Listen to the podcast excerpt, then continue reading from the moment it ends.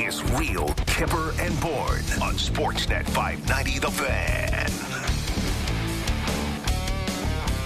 wherever we find you. Sportsnet 590, The Fan, our YouTube channel, Sportsnet Now, iTunes, Spotify, on the 401, Don Valley Parkway. Anywhere. Do people still listen in their cars? I don't, yes, of course they Hope do. so. yeah, I guess that's important. I feel like podcast is like the the go to method. Just close your eyes right now and envision someone stuck in construction traffic right now, cursing and going, thank God I got real Kipper and Bourne. We got you. We got you. We got tons do. to talk about today. So sit back and relax. Stick it in park. You're not going anywhere. I'm actually the worst when it comes to when I'm stuck in traffic. I just get so pissed off that like I just like turn everything off and rage sometimes. Like I'm just like Yeah. "Ah, no sound, no music, just stew. I hate traffic so much. I am the worst. My wife's same way. I just, what are you gonna do? You just sit there and I I'm don't know. like, uh, if if there's an open pylon, I'll go through it. like if it's knocked over, I'm like, oh, that that I I didn't see that. I'm not allowed in this lane. For me, it's like I'm I feel like I'm so busy. It's like an excuse to just sit there for a bit. I mean that's It's listen, depressing th- thing to say, but it's I'm- like it's like a moment of like I'm just gonna uh, listen here, to Can I, music. can I say something to you that one of my the great pleasures in my life is the 20 minutes I'm underground on my way here on the subway every day. no cell service. No cell service. I'll you know read a book, listen to a podcast. I just I'm there's no one can get You, me. you were almost Ben Affleck. The best 10 minutes of my day are when I park my car before I get to your door. Isn't that a line from uh, Good Will Hunting? Uh, I think it is. It's a great movie. yeah, it is. So, I yeah. do like the subway though. Yeah? I, I, I probably eighty percent of the time, I uh, I take it to the Scotiabank Arena. Turn the brain off. You get mobbed by fans. Well, mobbed is a different word now on the TTC, unfortunately. yeah, fair enough. We've gone through a little bit of a bad stretch. My wife's like, "You're not taking the TTC, Oh, okay? jeez. Someone's gonna push you." My And wife's like, definitely take the TTC. What's my we left people I'm on there done. now. Guys like Kipper are staying home. "Hey, hey, if if anyone's doing pushing, it's me." Kipper's leading the push. Yeah. I'm like, "Don't worry about that." yeah. No, but uh, we are uh, glad everybody's listening Yes. wherever you are, uh, and and arriving safely and uh, all in one piece. quick one before we get into hockey? All right. Tiger Woods about to play his first competitive golf round of the year today at um, his course at uh, his tournament Genesis at Riviera. Yeah. I'm setting the over under at 74 and a half for a round today. Are you guys taking the over or the under? And just imagine not being a Tiger believer. Like he said, he made some comment like, I wouldn't play in this tournament like as a ceremonial golfer. Well, like, yeah, he- but he says that all the time. Tournament. There is a a sense that come on, I'm going to help my own tournament. I, yeah, I got, I, I got, He, uh, he I'll owns take it, under. doesn't he? I don't know what that No, means. he's I the honestly don't host. know what it means. He's the host But of what's it. He's that the host, mean? but he's got stake Yes. in one or two. And one of the main reasons why you would never get Rory or Tiger on the LIV side is because they have ownership stake in the PGA. Yeah, but I mean, they mentioned in the new documentary that he got offered seven hundred million dollars to go to LIV. Tiger did? yeah, Seven hundred seven million. hundred million dollars. Anyways, that's Just like before you so hit under off the first or tee. over? Under for me. Ti- Yeah. Kip. You said under? Yeah. I'm a Tiger fan. He, he won't. Em- would, would 76 embarrass him Nope. today? I think that's what I'm going to say too. Seventy six for me. Okay. Okay. I'll say 76. I would say that of all sport things, the the the team or whatever that I root I have rooted for the most in my life is Tiger Woods. I know he's not an awesome guy. I'm aware of his like history. I know he's a weird dude. Whatever. I was just like of the age when I was golfing. I was like 16 when he was Hit coming up. the, hit me at the perfect time. right. Yeah. So I just have been a Tiger. I would say he is my favorite athlete of all time. yeah, I would say he is mine too. And again, I'm aware of what Tiger. Listen, they're all bad. There is no Mother Teresa on the court out there. All right. Uh, we will mention your book today because it's four years that you're uh, sober, which Yes. is uh, a great anniversary for you. Congratulations on that. Thanks, Congratulations on Down and Back, which is off to a great start. Number one in sports on Amazon. That is so cool because my name's on the back of the book, I think, somewhere. That's a help, and that's why it's it's it's moving. without a doubt. So we'll we'll touch base on that uh, a little later on in the show. Let's Thanks, just bud. go to uh, the Toronto Maple Leafs and the Chicago Blackhawks. yes. That's the way it's supposed to kind of work out when you're considered one of the better teams in the National Hockey League against one of the worst teams in the National Hockey League. That's that's being a pro last night. Sammy said 9 1, and there was a moment in the first period, I think when the goal got disallowed to make it 4 1 or something, where I was like, it might get there. Like it just looked like an absolute lopsided affair. It did not get there. It actually was fairly close to my 5 1 prediction, 5 2 in the end. But yeah, not not much of a hockey game there. I'll be honest. I, I said to you, Kipper, Yeah. there's not much more to say after that game than there was no game. I mean, we're going to try. We got two hours here. You but know, like, we we can't do it justice last night that that hockey game.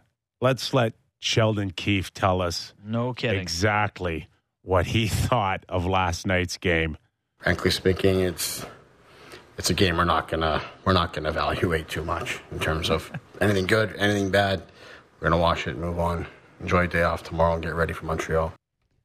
See, uh, to me, that's one of his best Kippers Clipper of the year Way to go, Sheldon. because he ain't fooling anyone. That game last night from the Chicago. Blackhawks side was embarrassing. I no pushback for me. Like It was, a, no, it was a joke, quite frankly. It was W- embarrassing. like would you have wanted That them? is not a product there. it's not a good look for the league to come bring that team into Toronto and You're asking people to pay 300 bucks, and I'm watching Peter Mrazek behind the net looking like a scene out of the Three Stooges where they're boink, boink. Like uh, the only thing missing are the, the sound bites from the Three Stooges when Peter they try Mrazek brought to. to you by slide whistles. It, it, uh, it's like that's not an NHL team last night. That was, uh, what is it? Rock, what, Rockport? Their, Yeah, their, yeah, their yeah. American League team? yeah, Rockport or Rock, Rockford? Rockford. Ice Hogs. Rockford. Ice Hogs, right? the Yes. Rockford Ice Ports. Yeah, whatever the hell they Those are. shoes, aren't they? aren't those Sammy's? They are, yeah. What Sammy's wearing on his feet right now. Yeah, now? Rockport. Or Yeah. The Rockports. but come on, that's not. And he's and Sheldon's completely right. You think I'm going to tell you how hard our team worked, or you're going to tell me how structurally sound we were? At least Sheldon's smart enough to go. All right, let's move on. Yeah, no, the uh, credit for acknowledging it for what it was, and, and as you mentioned, they took care of business. But it just there was no pushback in the physical sense, in the defensive sense. Like it was just I thought, you know, they've played some bad teams this year, right? Like we've Yeah. come in here and talked about how bad, you know, Columbus has looked at times in the Anaheim game where they won set was it seven nothing they Yeah. beat Anaheim. And there's teams that they've played against. But I can't remember one that looked so shockingly with lack of effort, lack of pushback, lack of anything. It, you know, at least Columbus was trying. Like they were, they were skating hard and they were big and they were leaning on guys. It's like Chicago just had no Th- that element was- of anything. Yeah, that, that was a legit uh, uh, effort and a legit win Yes. against a Leaf that the Leaf team that on that particularly on that particular Saturday night they were outmatched physically. Like Yeah. that was legit. Yeah, I mean, and I, I don't know. Would you like to see Chicago be, you know, fight or you know what I mean? Like just some sort of like you know some pushback. What are the expectations on that team? Everyone knows the losing is okay. It's such a bizarre way to go through the rest of the year, just going through the motions the way they did last night. Yeah. All right, we'll get into Chicago a little bit more too because uh, I want to revisit uh, some Pat Kane conversation with you guys. Uh, let's go to Sheldon Keefe on on what he saw out of his players. We've been talking to our guys a lot, uh, you know, about uh, taking charge. You know, like they, we've a lot of these guys have been playing together for a long time now. They have a sense of what the structure is, and they know, you know, they know what they can do, and they get the information on face-offs, and um, um, you know, but they have a lot of flexibility to call call the plays and get organized themselves and that's what you want. You want you, want the players out there taking charge. You know, they they have a sense, they have a feel. Obviously, that's the start of the game. But when, when you're in the game, you have a sense of your opponents. You have a sense of the timing. Um, you know, they have a feel for things that coaches just can't. We can't replicate that, and you need to be able to take charge out there. You watch any any experienced and um, championship caliber team. You know, their their their people are taking charge of different situations, uh, and that's what you'll, you'll love to see those guys take that initiative and execute. Right out of the gates, Blackhawks. Hey, way to go, fellas! But it was a great play. You know, great awareness on the Leafs' part, but shouldn't happen. Oh, well, What the nine seconds in? Right. well, the guy that everybody was linking to the Leafs just blows a shoe immediately, like fell down, wide open lane for Willie. Ah, here's my chance to prove myself to the Leafs. Whoops. he, how many times did McCabe fall down last night? I wouldn't say it was Yeah. a good audition for him at no, all. No, uh, absolutely not. Okay, we'll pick up on uh, on the players taking charge with Sheldon Keefe on uh, his star attraction returning last night, Auston Matthews. Yeah, I thought he was good, especially early in the game. You know, like when we had to really gain control. I thought our top two, both of the two lines, I thought when they were on the ice, I thought it was there was a pretty big gap. Uh, the ice was tilted for sure. Um, and, and Auston in particular, I thought had some real good jump early. uh, You know, loved the goal. I thought he had some other good plays too. You know, I thought as the as the emotion of the game sort of um, dipped in the second half of the game. I, you know, I thought everybody was just okay from there, but you're just trying to get out of the game. Willie Nylander's nine seconds in scores his goal, the fourth fastest goal to start a game in Leaf history. I think he Mitch Mar- credited after the game Auston a little bit for maybe uh, a Set bit- play? a set play. Yep. Which is great when it works. Mm-hmm. I'm not a huge fan of, shall I say, the stretch look, which I saw quite a bit of last night out of Willie Nylander. And he's good, and I get all of that. And uh, very instrumental sometimes on a forecheck. I, I get all of that. I get the career year. I'm still not a hundred percent comfortable Yeah. with the amount of times I see him trying to get behind D. And I'll use the term that I've used since I've heard it since I was seven years old cherry pick. Yeah, I guess there's two ways to look at you know that sort of stretch play because I don't entirely disagree with you that you know I think it's against the good teams. How often are you going to get behind you know Hedman and whoever and get a breakaway? So, can, excellent point, JB. Can you imagine now starting game one in Auston saying, hey, let's try that set play where you get behind uh, Hedman, not McCabe, and you get behind Hedman? And I'm like, Yeah.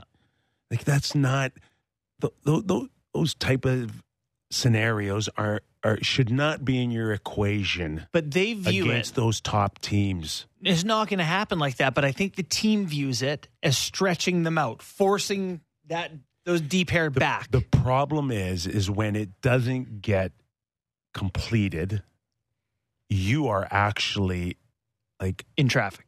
you, you're out of the play. Mhm. You are the last man back. If there is any turnover, it's guaranteed to be an odd man rush because you got caught on the wrong side. Yeah. And I, I don't know. I don't have the stats on who leads the league in breakaways, but my I remember once would- we did it in season, he was tops. Willie Nylander would, Gaudreau than him. would be right at the top. Yeah. This guy is constantly looking for it, which again, uh, when it's completed and when you can go in nine seconds to start a game, uh, you look fantastic. It's when it's not completed that I'm I'm worried about in the first round. Yeah. I, you know, I think the, uh, you know, the idea that I just mentioned can work in the sense that, okay, Will, you don't want to let Willie fly behind you if you're the opposing team, right? So someone has to honor that. You can't just let him be back there. So if you're able to make plays underneath that and work your way up the ice and give yourself a little bit more room, that's fine. But when you're actually trying to complete the pass to him and it's not going to work most of the time, it's tough you know, you saw Sheldon talk about when he plays wing versus really center. tough. They like when he's on wing because he can kind of do this and stretch Yeah. them out rather than be, Yeah, When he's going, he's going, right? oh, when he was going. yeah, but like, how many times have we seen Mitch Marner come close to having a breakaway? Like, and how many times does he try to sneak in behind like that? Yeah, they're just totally not- different players. It's- but it's not in his equation, Right. Right, because Mitch doesn't. It's a gamble. Let's say it what it is. Yeah, for, a- for Willie to go out and try to Yeah. get behind D is what you hope in the best circumstances a calculated gamble. You watch the discipline of Mitch Marner play the game. You'll you'll you'll hardly ever see him cheat anywhere. Anywhere. Yeah, and that's fine, but I do feel like we're it's like an apples to oranges comparison because like Nylander is just a different thing. He's a different entity in the Yeah. way he creates and produces and what he does to his But- team and the opposing team You're a head coach. uh, Sheldon can can kind of curtail that though, if he wants to. if he wants to. But to. do you think that you want to stop Willie Nylander from breakaway hunting as one of you we're talking at about guys getting the second most in the Yeah. league in breakaways is a negative thing. a- at times, I, I would like to see it curtailed. That Maybe it's situational. Maybe it's uh, being up one goal and trying to protect the lead. yeah. And no, don't want to see it. Yeah, I wholeheartedly agree with that. Like, hey, you, you know, that's a good question about whether Willie has that sense or whether the coach has to go to him, they're up a goal and say, hey, can you just stop doing that? I think it all doesn't it also have a lot to do with who he's playing with. Like in terms of if he's playing with Tavares, I think he's got to be way more conscious in terms of coming back in the zone. But when you're playing with Auston Matthews, a guy that's one of the best defensive centers in the league, like we've talked about all his stats, like I, I want him cheating a little bit. Like he's got support. Matthews is down low. Like mm-hmm. He's pretty smart at getting him the puck. They tried it last night with like the breakaway pass, and they had the set play. Like I have enough trust in Auston's defense that I want a guy who's elite speed and scoring. I think it's a great leaking out. question. It's a great question. Do you want this guy to be playing Yes. that way? Yeah. I do. You know? I I mean I do. Yeah. So if you think I'm the only one Oh yeah. who might talk about Willie cherry picking a little bit too much, let's listen to one of his teammates describe Willie Nylander. Yeah, I mean it's uh, he's uh, feels like he's very hungry out there. He's working hard. He's um, back checking finally uh, sometimes, but uh, no, but he's great. That was Rasmus Sandin on Willie Nylander. That's a guy who goes for cocktails in Mexico with his buddy, just getting a barb in, right? Like, Back checking finally. Finally. yeah, he's just being playful. Finally. No, no. Oh, 100%. No, but he's great. That's Oh, no. me and a buddy, me being like, you know, Sammy over here. But I don't back check. Oh, no, wouldn't say that. no, no, no. I'm sorry. Hey, hey, tongue in You cheek. think that's a criticism? yes. Oh, come on. You have friends? No, You but he's have great. Friends work? Hey, it could he it comes across tongue in cheek. Yeah. He didn't say it because he's just picking anybody. He doesn't think he back checks enough. I, I mean, I thought he was just being a oh no, no, no, no, no. That's a that's a message. that's a little truth serum. Well, uh, behind most jokes, there is a little bit of something. So he- he's just Back picking. checking finally. Well, it's well, no, we know that Willie has historically that has not been a strength Yeah. of his, but you Yeah, know, I- maybe it should be. yeah, that's very true. Maybe it should be a little bit more. We're Yeah. trying to get out of a first round. Yeah, No one's saying that you got to lead us in back checking, but finally, yeah, and he even threw in, I think, a qualifier after that. He's finally there, back checking. Finally, sometimes. He's great. anyways, good on Rasmus. He, he went up a, a couple of notches for me Yeah. with that comment. It's great. Um, nice to see Matthews back though. If we we Yeah. mentioned we kind of glazed didn't we past that call point. him shooting it through uh, Mrazek yesterday? Yeah. I, man, I was going to talk about man. Mrazek was bad. Holy hell, he was bad. Willie last didn't even night. get a shot on net on the goal he scored. I don't think. He was Yeah. behind the goal line and I- pushed it into him. I think He's the perfect guy for them. he really is.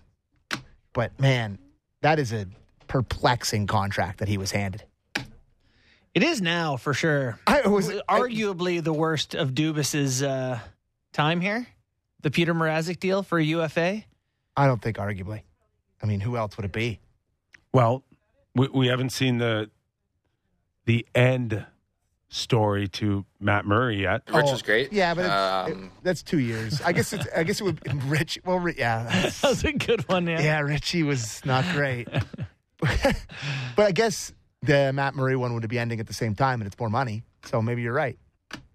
Just we'll see how a few things play out. Quite the suggestion. I mean, what about Tavares too? We could talk about that one. oh, come on. come on. I Bef- joke. bu- uh, I before kid, I we kid. dive a little deeper i- into that, uh, just thoughts again. The name that uh, we've bannered about the last little while, Patrick Kane. Mhm. I just, I saw Patrick Kane last night, where the Chicago Blackhawks have just sucked the life right out of this guy. I saw nothing out of Patrick Kane Yeah. that suggests to me that uh, teams would be clamoring right now to go get him. I'm going to open up your column here right now because you said many things in this column, and I think we'll mention it many things uh, or many times today. Excellent column uh, by Kipper. The Leafs played hardball with Kyle Dubas. Now the clock is ticking. You did mention Patrick Kane at one point. Um, you mentioned that not, not a lot of people beating down Kyle Davidson's door uh, for the uh, concerns for people are salaries, health, performance, motivation. Like it's a long list. It's a long list. And you can see why everyone would go, I think I can find what I'm looking for without shopping at Farm Boy. Well- I'm just going to go to, you know, the no frills. I I'm not suggesting that teams will not want to trade for him yet. I think there's still time, but I, I, I saw I saw no life out of him last night. I didn't either. and I, I I think it's there's a combination of a lot of things, including first and foremost how healthy is he with his hip, but the other one is is like what is what is what have the Chicago Blackhawks done to this guy that he like he looks down and out and beaten up. Yeah.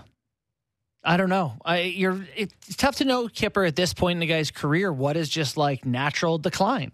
Typically elite elite players like Hall of Fame guys like Kane, they don't score 92 points and then become bums. You know, so you're right that maybe there's some sort of he's defeated or he's a little injured or whatever it is. He, he knows he's not coming back. He Yeah. envisioned himself being a Chicago Blackhawk the rest of his uh, his career, Yeah. and reality set in. They don't want me anymore. They won't re-sign me. I have to get out now. Do I get out now? Do I wait? He just looked like a guy that had a ton on his mind, and and playing last night at a at a level that uh, he's been accustomed to was not not in the equation. So, um, a fellow producer here, uh, Mike Gentili, sent me these stats with Patrick Kane this year. And last year he had no 92 points. He had 66 assists and this was uh, 26 goals in 78 games. He had a you know 0.33 goals per game. This year he has nine goals in 50 games for a point uh, one eight goals per game, Yep. and he's at a 0.7 point per game, and he was at 1.17 last year.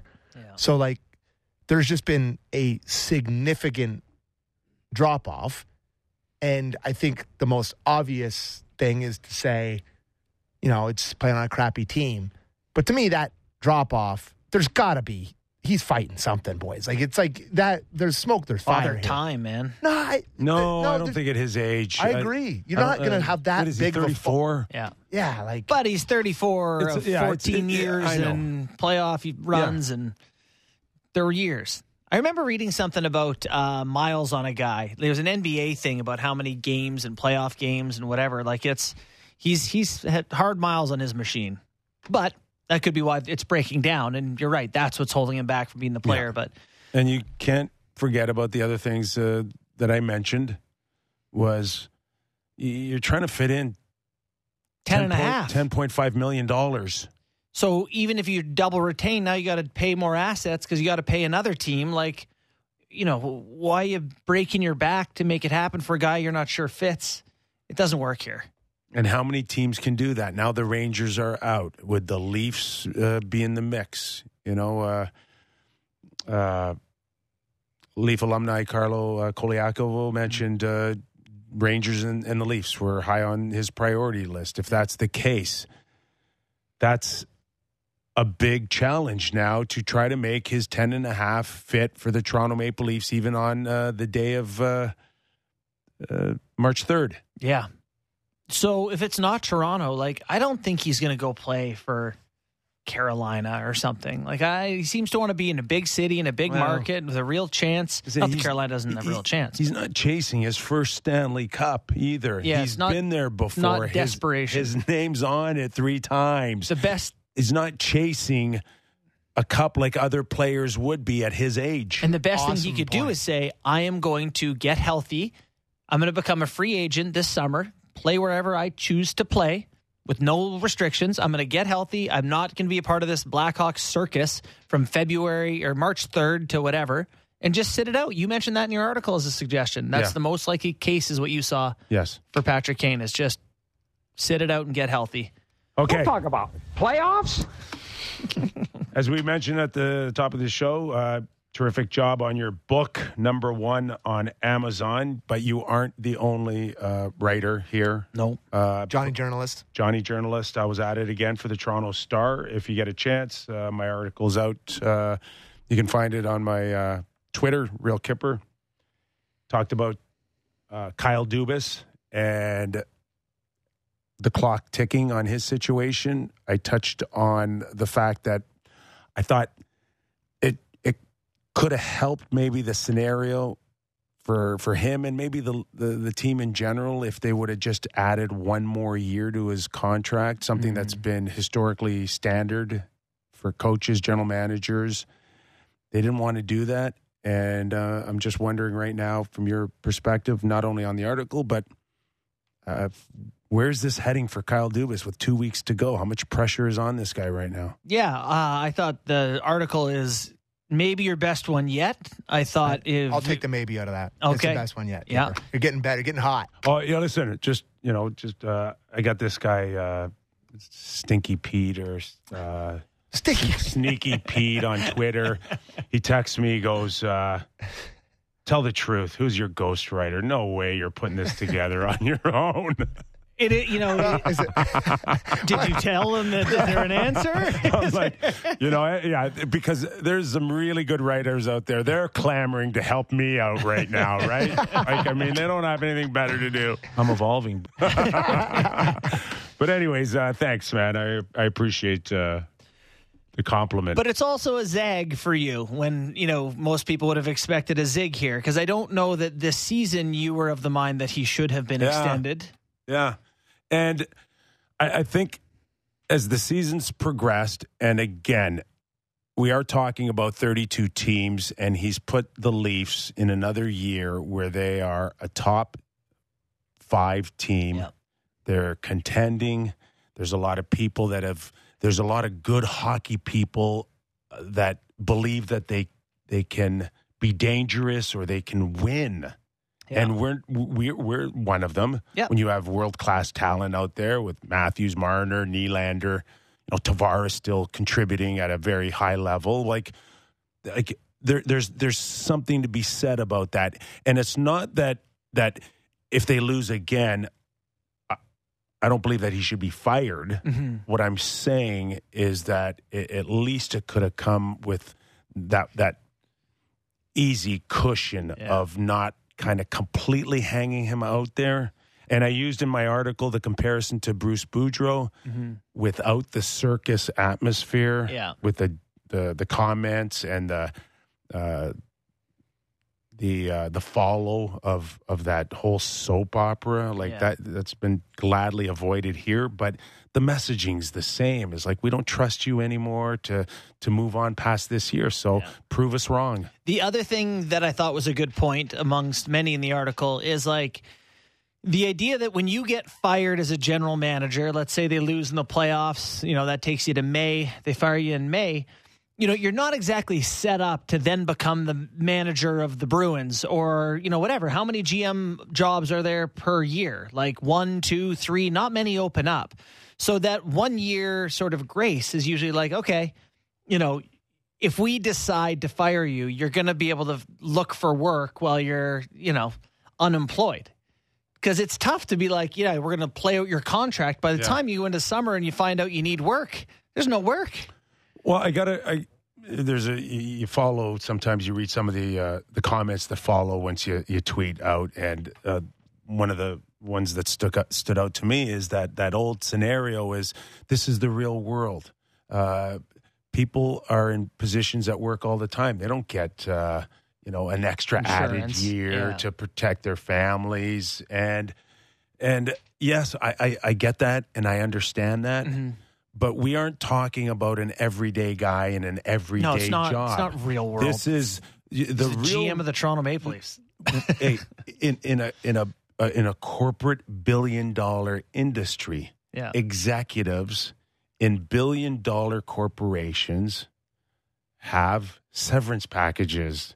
Right. They are Not left. to say any of the golden parachute stuff is right or fair, but No, that but is it's the real common world. in there. it's it's common Yeah. because you are one of 32 in the world that can hold this position. Yeah. And with that comes certain leverage or uh, certain uh, expectations that if things don't work out, you are uh, rather well protected. Yeah. And and maybe maybe this this uh, this standard that teams have had over the years.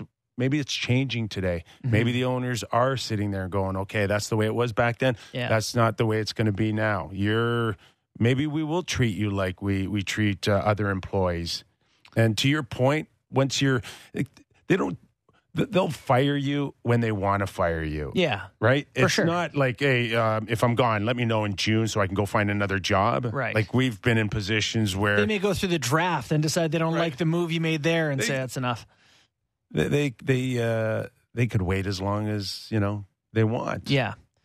You know, uh, up until what- his contract expires July 30th, of course. Yeah, one thing that stood out too, though, is you were saying, you know, you don't necessarily think it's Brendan making that call. It could be the board. You know, you don't know, but maybe some speculation that is the idea. Well, well, I mean, anything above you Right. has a hand in some way, shape, or form. So uh, I'll throw it to you guys.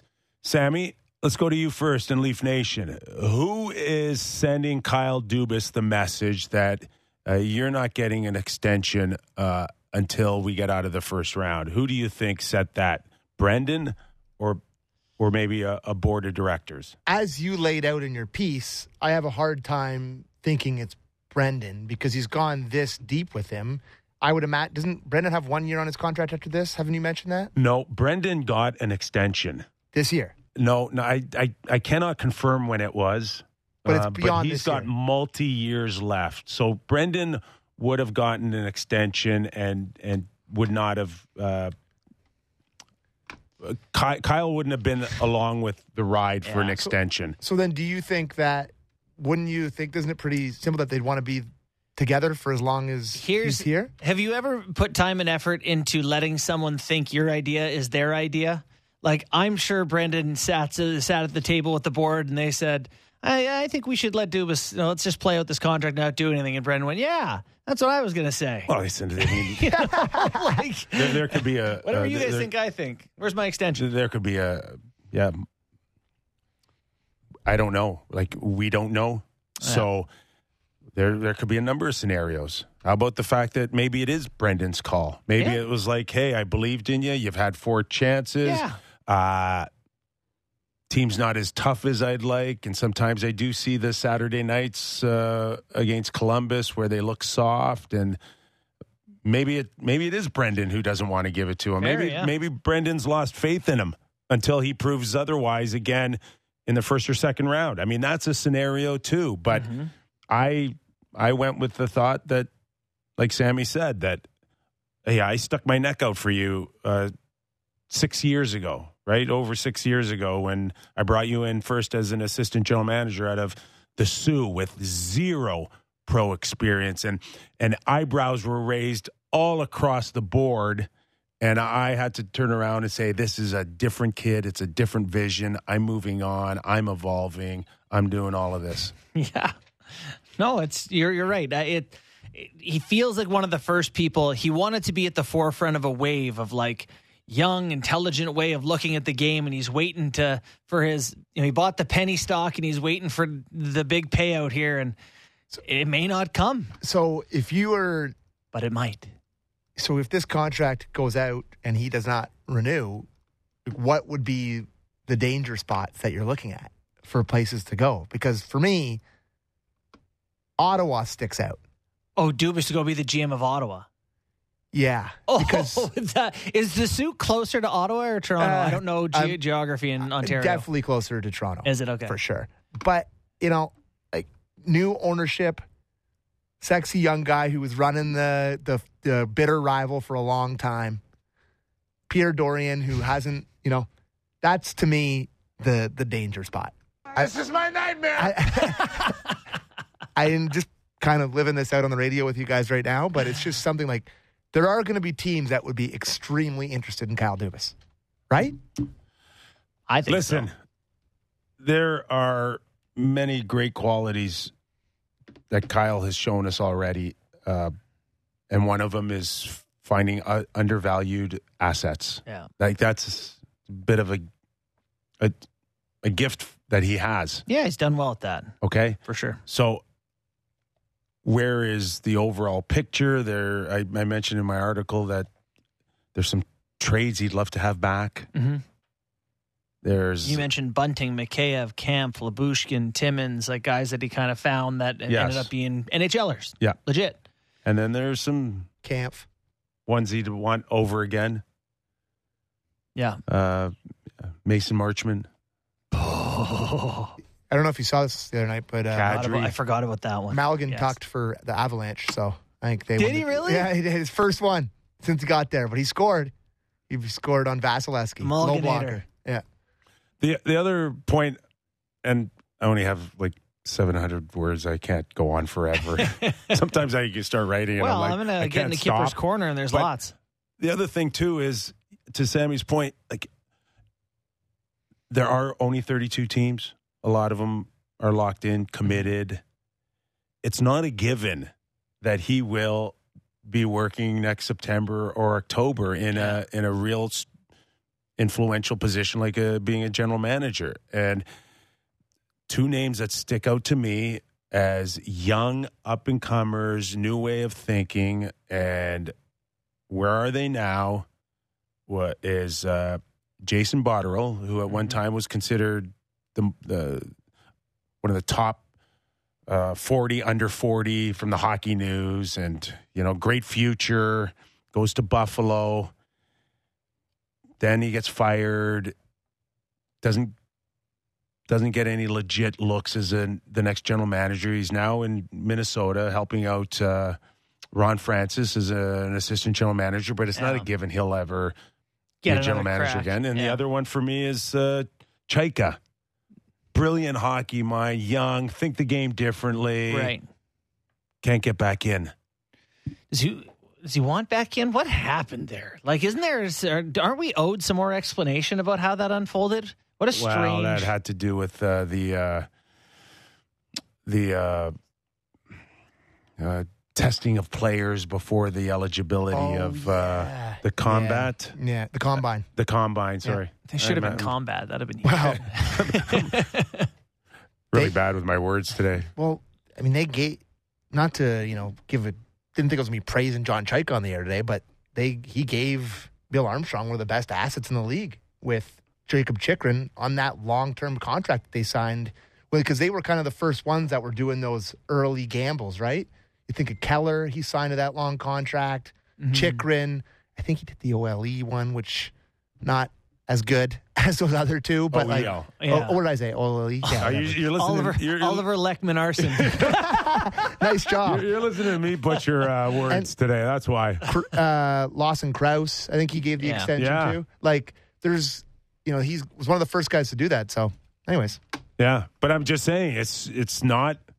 It, it's hard. It's Yeah. It's hard, and No, you don't know. I you don't know when you're going to get back in. but I think Yeah. Dubas is more accomplished than those two guys. But no? uh, but I still think there's a point to be made about like the young guys here, like you'd ideally like your guy to go through his learning curve, not with you. You know, like certainly now wherever he goes next, he is armed with information on what has worked, what hasn't, how to build the staff, how to you know this has been great for him. Well, He's well positioned, but the team, this is the perfect, you know, they trusted maybe the most important stretch of Toronto Maple Leafs hockey in the last, you know, three decades to a rookie general manager. yeah, and fired, well, you know, I guess you know put him up higher in the front office with Lou Lamoriello, one of the most accomplished, Lou didn't want any part. Of the And he was gone immediately. though.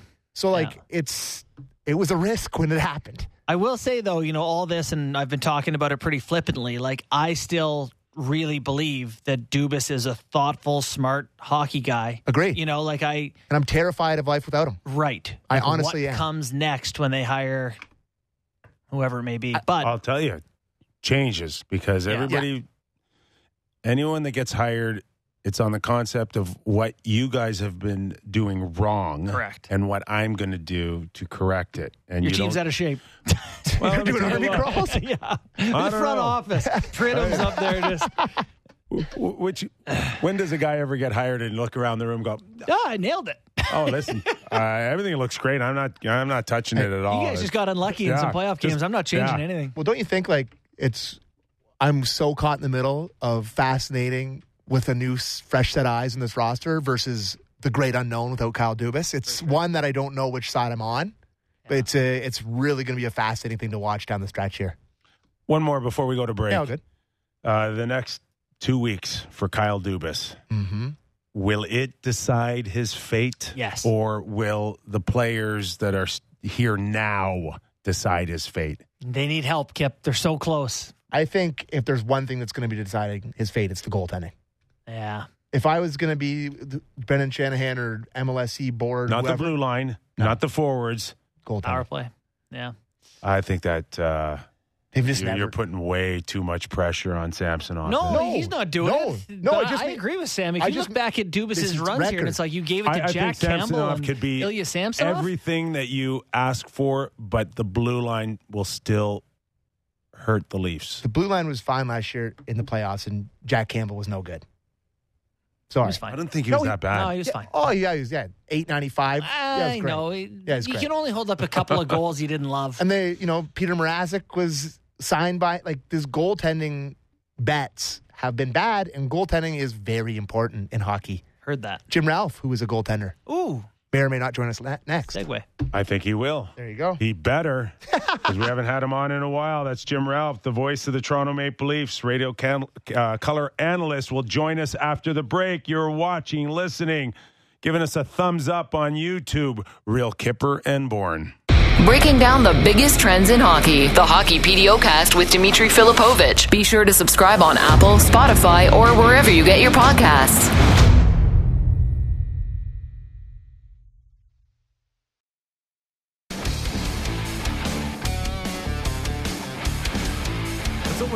Got caught coming on air, uh, and the three of us, about what three minutes to air before the show, we're all at our desks going, "Oh my god, what time is it?" That's so bizarre. Usually, like waiting out here five minutes prior, It was two fifty seven. I looked at my phone like we could, we got, we should do the show. radio show. Yeah, and anyways. Kipper and I were just watching Good Will Hunting in here.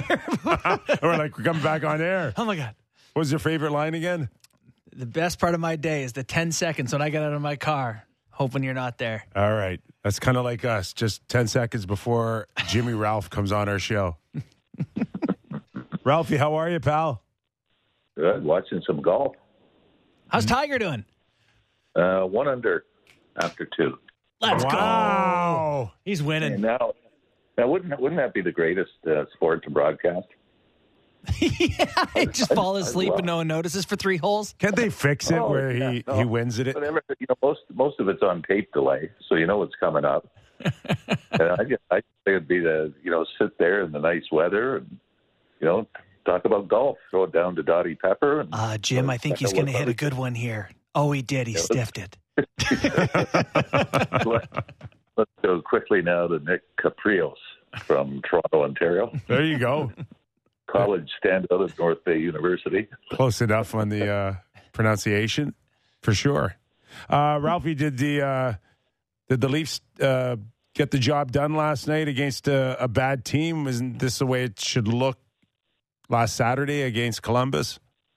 Yeah, yeah, I think so. I mean, I mean, Chicago wasn't very good, and they they got them on the second of back to backs, and um, you know the Murphy puts uh, one into his own net off a stick through Mrazek. Mrazek gets caught out in another one, and you go, well, okay, you take those two away, and all of it. Not not that Chicago had a lot, uh, generated a lot offensively, but you know those you take those two goals away, and all of a sudden it's uh, you know it's it's a close game. But yeah, they they got it done. I thought they they responded after what we saw Saturday against Columbus.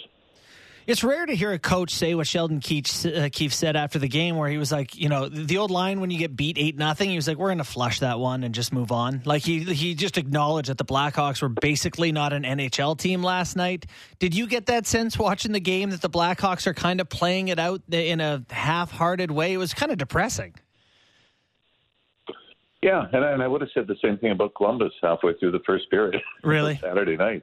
Yeah. So I mean, so I think that's uh, that's the thing that the, the Leafs seem to battle against the, the bottom eight teams is uh, giving them a reason to get excited about a game. And, you know, and, unfortunately last night, uh, when Chicago started to push back, the, the, the Leafs then, you know, hit them with the knockout punch that, and, and you can see Chicago say, okay, you know, let's, let's move on. Let's go to Winnipeg or wherever they are next and, um, and get through this. So I think that's, uh, yeah, that's always been the Leafs.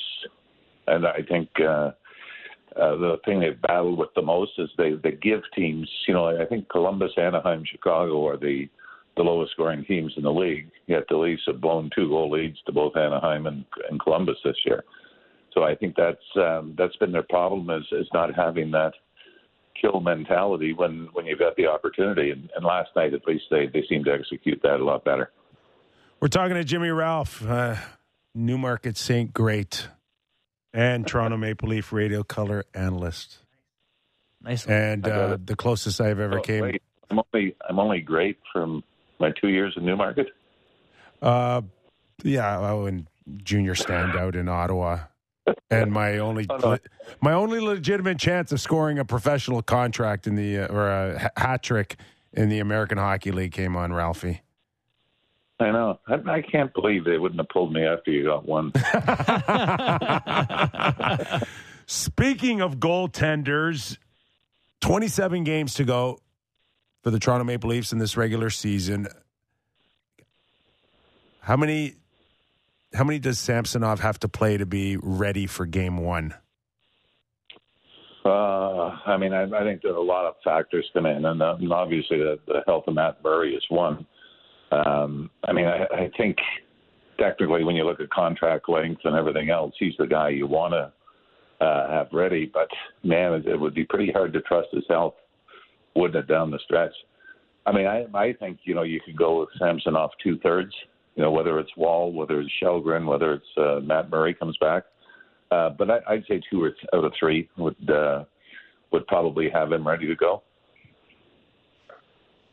The um, you know the the question I have as we enter the deadline here about this team is like, do you think something will happen with the Leafs and adding a insurance policy in net? Like, can you see them going out and saying, "Hey, just in case we want to add someone," you know, given uh, we don't really know what they got in net. Yeah, I don't. You know what? The, the tough part, Borny, would be making the list. Right? You Who know, is it? Yeah, I mean, as a, a James Reimer type that uh, that you might try to go after for a little bit of depth. That's uh, I, I'd want to see the list of guys available that you can get without without giving up too much. Um, before I'd say that, yeah, you know, you go you go ahead and, and pull the trigger on that. But um, yeah, right now, it's, the bottom line is anybody that plays Tampa in the first round, and uh, well, obviously we can make a pretty good guess right here in February as to who it might be Right. you're still going to be the second best goaltender in the series. And I think that's where um, you know you're you're just hoping you can get a performance like what Jack Campbell did last year, where, where he doesn't cost you any games, because uh, you know eventually Vasilevskiy's going to steal a few. So um, yeah, and I, I I think that that's that's the big concern you have, and really through the first six games last um, last year in that series against Tampa um, Vasilevskiy wasn't the factor, you know, in, until Game Seven when you can only get one pass. It. Hey, Ralphie, uh, did you hear Rasmus Sandin's uh, comment on Willie Ne- Nylander, uh, tongue in cheek, uh, about uh, back checking by chance? Oh no, no, I haven't. Sammy, can you? Oh, Sammy's waving me off here. Where's, Well, what he's in happened to our uh. What happened to our uh, trusted Derek? Oh, he's figuring Sammy's it. looking. We don't know what you're going to get. You could get a traffic report right now, Ralphie. Well, you, uh, you, you, Okay, here it is. Here it is. Yeah, I mean it's uh, he's uh, feels like he's very hungry out there. He's working hard. He's um, back checking finally uh, sometimes, but uh, no, but he's great. He's back checking finally. Rasmus Sandin. I like Rasmus. He's uh he's a he's he must be a fun guy to be in the room. But listen, uh, JB and I went back and forth on this. Is there a little bit of truth to what Rasmus said? Yeah, but I, I think Nylander's been better since Sandin's been in the league. You know, with with all due respect to the uh, the experience of the young Swedish blue liner. Um, but there there is definitely we're seeing things with a Nylander that uh, we've never seen in his career before, uh, which includes his willingness to engage in battles and win battles, and Yes. uh, you know he he looks like a dominant player. Yeah. And I always thought, uh, you know, and, and I was one of the ones that, I, you know, maybe even a couple of years ago said, trade him now because his value will never be higher. And his value is higher, and I wouldn't trade him, you know, for for any kind of deal because I think, um, you know, he's really established himself as as not just being the fourth of the top four that that he could he could drive a team, and you know, we we've been seeing it on a pretty regular basis, and at both ends of the ice, and uh, winning battles in corners and everything else, and and you tip your hat to him. Uh, maybe as Rasmus Sandin says, you tip your hat to him finally. But um, you know, we're, uh, we're we're seeing a lot of good things out of him. So, Ralphie, with those guys being sort of solidified, they're not going anywhere. You know, that's been the, the plan from day one for Kyle Dubas. Do you have a wish list for the Leafs? You know, what you're hoping to see that you feel like can get them past or gives them the best chance to get past the Tampa Bay Lightning? Yeah, I mean, I don't, I don't know if you know Timo, Timo Meier is still. You're thinking if if he could come here and and you know fit in uh, on the top six, that'd be pretty lethal. Wouldn't it? You know that uh, so that would be the one guy. But uh, I mean, when, when you know, and this is a discussion we always have sitting around saying, when was the last impact trade that led to a championship? You know, uh, that people always, you know, obviously want to use the Butch Goring comparison, but Butch really wasn't an impact player till he got to the Islanders, and um, you know they win the four cups, and he wins the Conn Smythe Trophy and everything.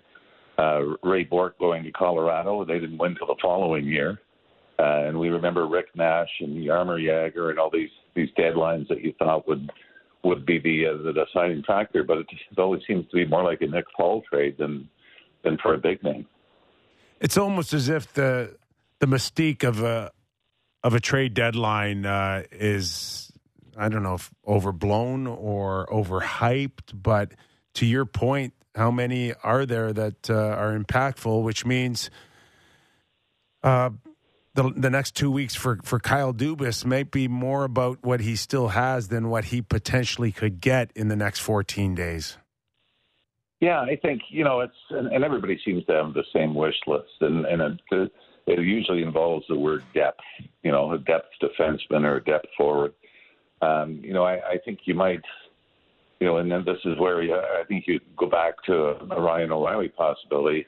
Um, character, you know, the you know even though he's he's had a tough years with injuries and plus minus and and everything else. I mean, he was Conn Smythe Trophy winner, and I remember when he was in Buffalo uh, Joe and I saying on the air, wouldn't he be a guy that you'd love to have in the playoffs? But he looks like he's just made for that grind. And you know, if it's you know, it might be more if if you're trying to get character as opposed to skill. So it, it'll be pretty interesting to see the way it plays out. And then, of course, you know, a big part of that is what do you have to give up? How much of the future do you have to mortgage for it? So, you know, you're trying to fill in around the team, and Dubas has said himself that he's not sure that it'll be the biggest names. It may be, you know, just teams, players that help them all over the lineup. Who of the guys that have been called up to play with the Leafs, the Holmberg and Anderson and McMann, and the, who do you like? Aston-Reese. Who who gets those bottom spots in your mind, even if they make an ad or two? Yeah, I mean, I've liked Bobby McMann when he's been up. I thought he might have gotten a little longer look than he did. Um, but but I don't know if there's there's anybody you looked at. I mean, I I look more at the uh, when it was Kampf, Kerfoot, and Engvall together. I thought I thought it was a very solid third line, and then you know with injuries or different call ups, you see different combinations. Holmberg, um, I'd be very comfortable with going into the playoffs with him as your number four center for sure. But I I still think there's that You know, Aston-Reese I like because I think he embraces the role. Um, you know, you remember when Mikheyev was here, it was always about he wanted more ice time. He wanted uh, better responsibility and, and options to, to put up better numbers.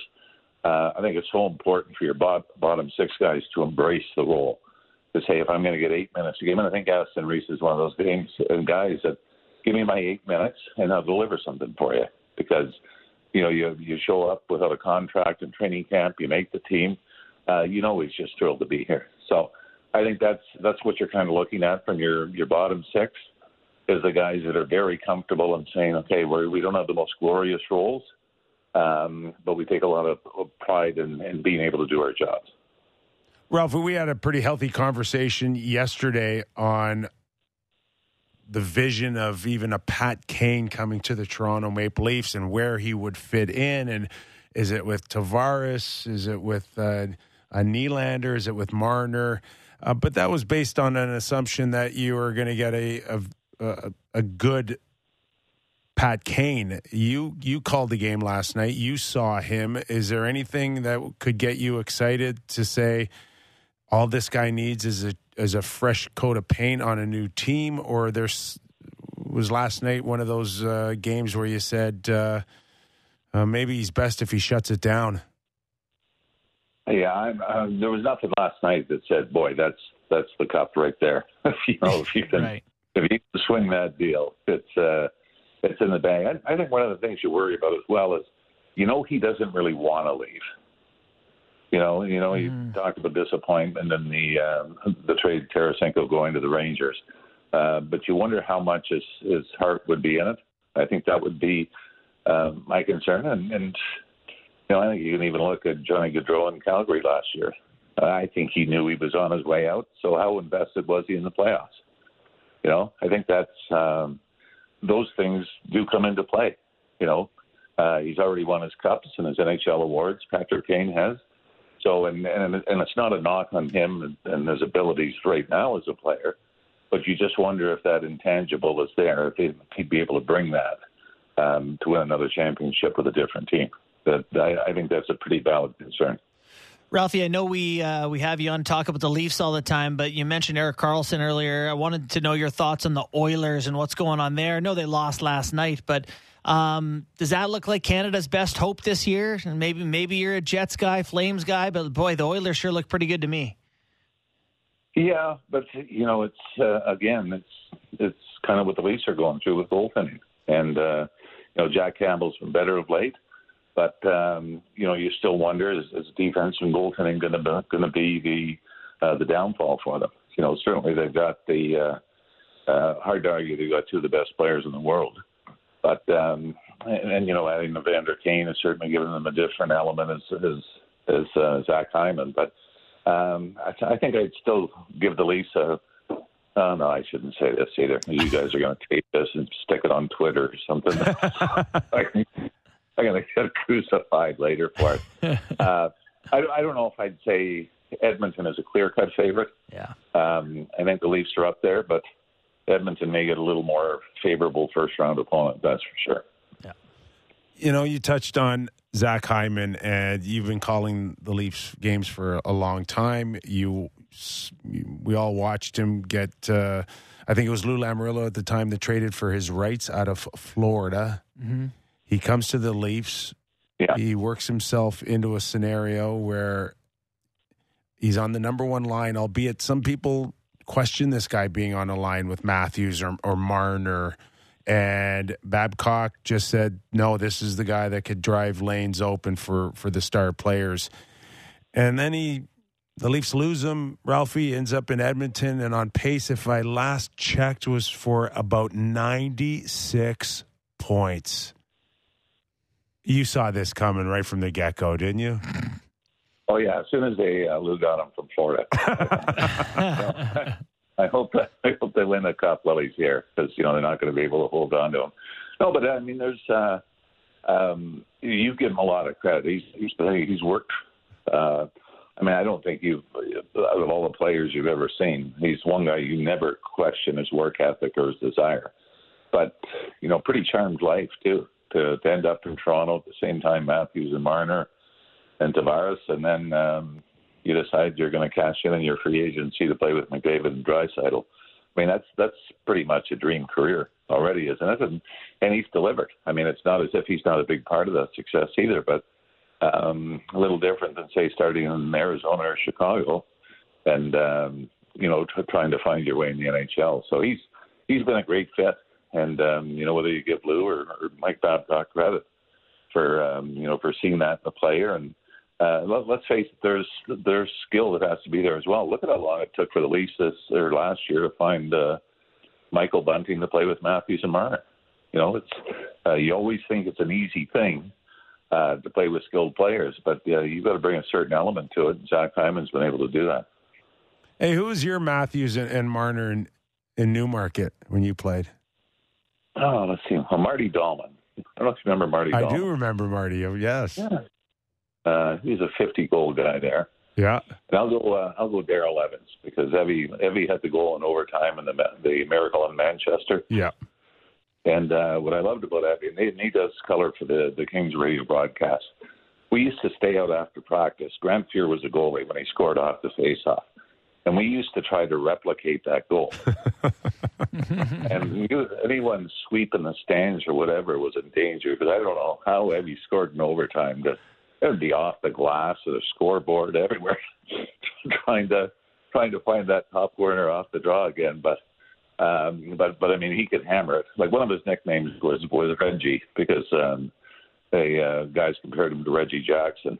You know how, how hard he could hammer it.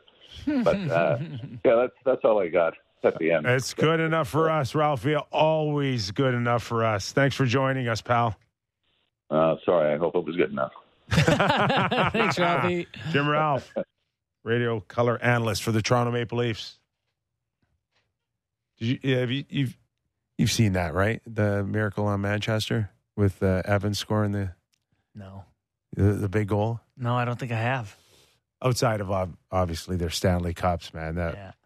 was an incredible moment, beating the Edmonton Oilers, the great Edmonton Oilers. Yeah. I don't They're know. too young. I got some. I got some highlight searching to do here. All right, anywhere else you want to go? Uh, yeah, I got a question for you guys. There's a theory that I don't know if one of you brought it up to me or I, I heard it somewhere, but it's something I've been thinking about a lot with this trade deadline coming up and the Tampa Bay Lightning looming. And I watched a lot of the Tampa Bay Lightning again. They lost last night, one nothing, but they kicked the absolute crap out of uh, Phoenix. Mm-hmm. Their Tenny just played unbelievable. Connor Ingram play, had the game of his life. They lost to Phoenix last night. Yeah, one nothing. Yeah. In a shootout. man. Happens. But So- still, it's. I mean, they still got a stinking point that Yeah. doesn't Right. help Leaf fans. Right. We can kick this theory around with Luke too after the break, and we can do it even after Luke. But is there any part of you that just is like, maybe you just don't do anything at the deadline? For the Leafs, Like, even if you're going to spend your first round pick, your Matthew Knies, your Fraser Minten, you look down the road, whatever your assets you think you have, your Topes, your Ronies, like, are they going to, like, Tampa is really good. Like a Really? concession. Like we don't think we can beat Not that like- team. I think the Leafs, as presently constituted, can give them a run. But if you get, you know, Ryan O'Reilly and Jake McCabe, are you that much closer? Like, is it that much of a difference? Like, do you just yeah. roll with Knies and keep your picks, and maybe you hope that you can beat Yeah. them? Like, is that Yeah. crazy? I move think you take the point you're making and tweak it a bit and say, okay, we're going to add, you know, a, a depth guy or two and maybe a seventh D and take a kick. Like there's, they're obviously going to do something. It's just a matter of do you want to spend the things you're talking about? Well, I know we're going to go to break here soon, but I think Sam brings up the point that if you've watched, if you're watching Boston carefully and you really, really believe that it'll take something huge to knock them off, you know, or or if you want to lump in Tampa, like you guys how- love Boston too much. how I like Tampa more than Boston. how aggressive uh, do you let Kyle be? And who above Kyle will go? "Mm, we still got to protect a little bit of the the next three, four, if five he can't years. be aggressive, they shouldn't keep him employed. If you don't trust him to make trades, then fire him. but you you can in the next two weeks hurt what the team potentially could look like in the next five or seven For years. sure, you can. and that that somebody above Kyle needs to be w- uh, weary of that. Well, that somebody then should have either employed him for longer or employed him for less time. Because you wrote about it and how he's in this position Yeah. where you've left him in a spot where he has to make it. He has to go big. But uh, I would think that more than ever, that. Brendan Shanahan would have to be uh, the eyes and ears for Leaf ownership, Bell and and Rogers, to say that I'm not going to let this guy have a green light and and maybe Yeah. sink us for five or seven years. And if you're going to get if you're going to give up Matthew Knies, like somebody's got to be going. Okay, if we if if we move Matthew Knives Knies, who's it for, and where is the rate of return in three or five years if Knies is somewhere else helping How someone? about, how about this? Well, then the spotlight to me Right? goes like this I to mean- Brendan. if you if if Matt Knies comes in and plays well, and you know they, God forbid, get past the first round or something, it's a much easier trade to make in the first in the summer than it is at the deadline. Like there's way more guys available in the summer if you're looking to like really improve, but I I, I just No. I Yeah. don't I don't think Are there's you enough. ma- trade Matthew Knies in the summer? Maybe No. he plays well. No. Like I don't think, I don't think there's anybody outside of Timo Meier, which I is a flying pig thing to me. Like when pigs fly, I don't think that's going to happen. I don't think there's anyone I'm looking at that's anywhere close to worth Matthew Knies to trade at this point. Like I guess Chychrun, that doesn't seem like it's going to happen either. Like there's other teams that are hot to trot. Like I am really starting to. I'm watching Tampa a lot recently. They're really rounding into form. They look excellent, better in fact than last year. I just don't know if all the names that are available, anyone's going to get you that much closer. I really don't. I really don't. Yeah, I think. I, I think that's a legitimate point. Yeah, see, I, you know, to me, it's quitter talk. It's like Uh, it is. It's like what? What are we talking about No, here? Like it's not. You took them to Game Seven within a goal last game, and this year going, boy, Yeah. they sure winning a bunch of games. I don't know if we want to try hard but this they're year. better. They're better than they were last year. Sammy's point By is what? By what metric? Your opinion of the last few Hagel's, games? Hagel's better. Colton's better. Okay, Brayden Perry's Point- worse and Brayden- Maroon's Brayden worse and Point- Bellemare's worse. Brayden Point was hurt the whole playoff series last year. Like Sergachev's better. This I- is nonsense. Talk. Okay. No. Anyways, I'm just saying. It's a I- thought I- that's I'm crossed with my. Sammy on this one. I think there's legit, That- and it's not me quitting. It's just you have to be realistic. They're not going to do nothing. Right. But don't trade your first round pick And- and, Matthew Knies for this year. You know, w- we see sexy names Yeah. being mentioned every day by insiders just to keep the interest going, but I'm not sure how re- how reality sets in that you're going to get someone that could definitively be a game changer to beat Tampa If in Timo Boston. Meier doesn't qualify as a definitive game changer, then you're asking them to get McDavid. Like he But you, is you a may not legitimate get him. top. You, may not. You may not get him. If Right. they trade for Matthew Knies, trade Matthew Knies for Timo Meier at this deadline, okay. yeah. Oh, fine. And Chychrun, you lump Yeah. him in there. Yeah, I would, I guess. Yeah. I don't know how I- many I don't assets. see- I don't wanna see him many go for assets? O'Reilly either. I don't, I don't think you have enough assets to go get Chychrun and, and Timo Meier. I don't. One of them is going to cost you Matthew Knies, Right. And then after that, you are now running the risk of like make uh, turning your, a team into a, a Chicago Blackhawks in five or seven years. Well, that's fine with me. Then if it's not one a guy like that, then I don't want to see him go either. But you know, then then it's someone else, and it's not Knies. Then it's okay. You want to do Barbashev and, and Gavrikov? You know, the Gavrikov ask ends. Up, it's it's ridiculous right now, but maybe it ends up being a first and a fourth and a fifth or something. S- Okay, We got to go. Let's go. okay, Well, we'll come uh, back with did Luke you and tee up talk. Luke Fox for Yeah, me already? I did. We said we are going to talk to Luke, but he's a good guy to run this by, too. So All right. we'll, we'll keep this conversation going. Quick break. Listen to what we have to tell you uh, until we're back. Real Kyper and Bourne. Smart takes on the biggest stories in sports. The Fan Drive Time with Ben Ennis. Subscribe and download the show on Apple, Spotify, or wherever you get your podcasts.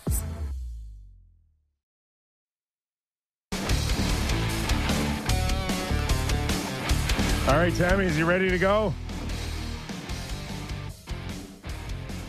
All right, from a galaxy far, far away, let's welcome in Luke. Are you my father? Did you get that Uh, when you were a kid in school at oh. all? That's all I got. I got Luke Skywalker and Luke Duke from Dukes of Hazzard. You do look like you, uh, Luke Skywalker. You could pass for or maybe Yoda or I don't know. I forget my. Can't be as bad as. Jason Bourne in terms of frequency, so I have no sympathy. Congratulations on the book. Thanks, Justin. fella. And, that. and and even more so what it took to get to the point to write it. Uh, seriously, that's uh, an amazing accomplishment. I can't wait to read it. Thanks, buddy. That means a lot Number to me. one right now on Amazon, Oh yeah, making us proud. It's off, to, off to to- a good start. I'm gonna have to spring for uh, an Amazon Prime free trial and get this thing. Yeah, I know. I do that every so often too. Treat myself to a free trial. yeah.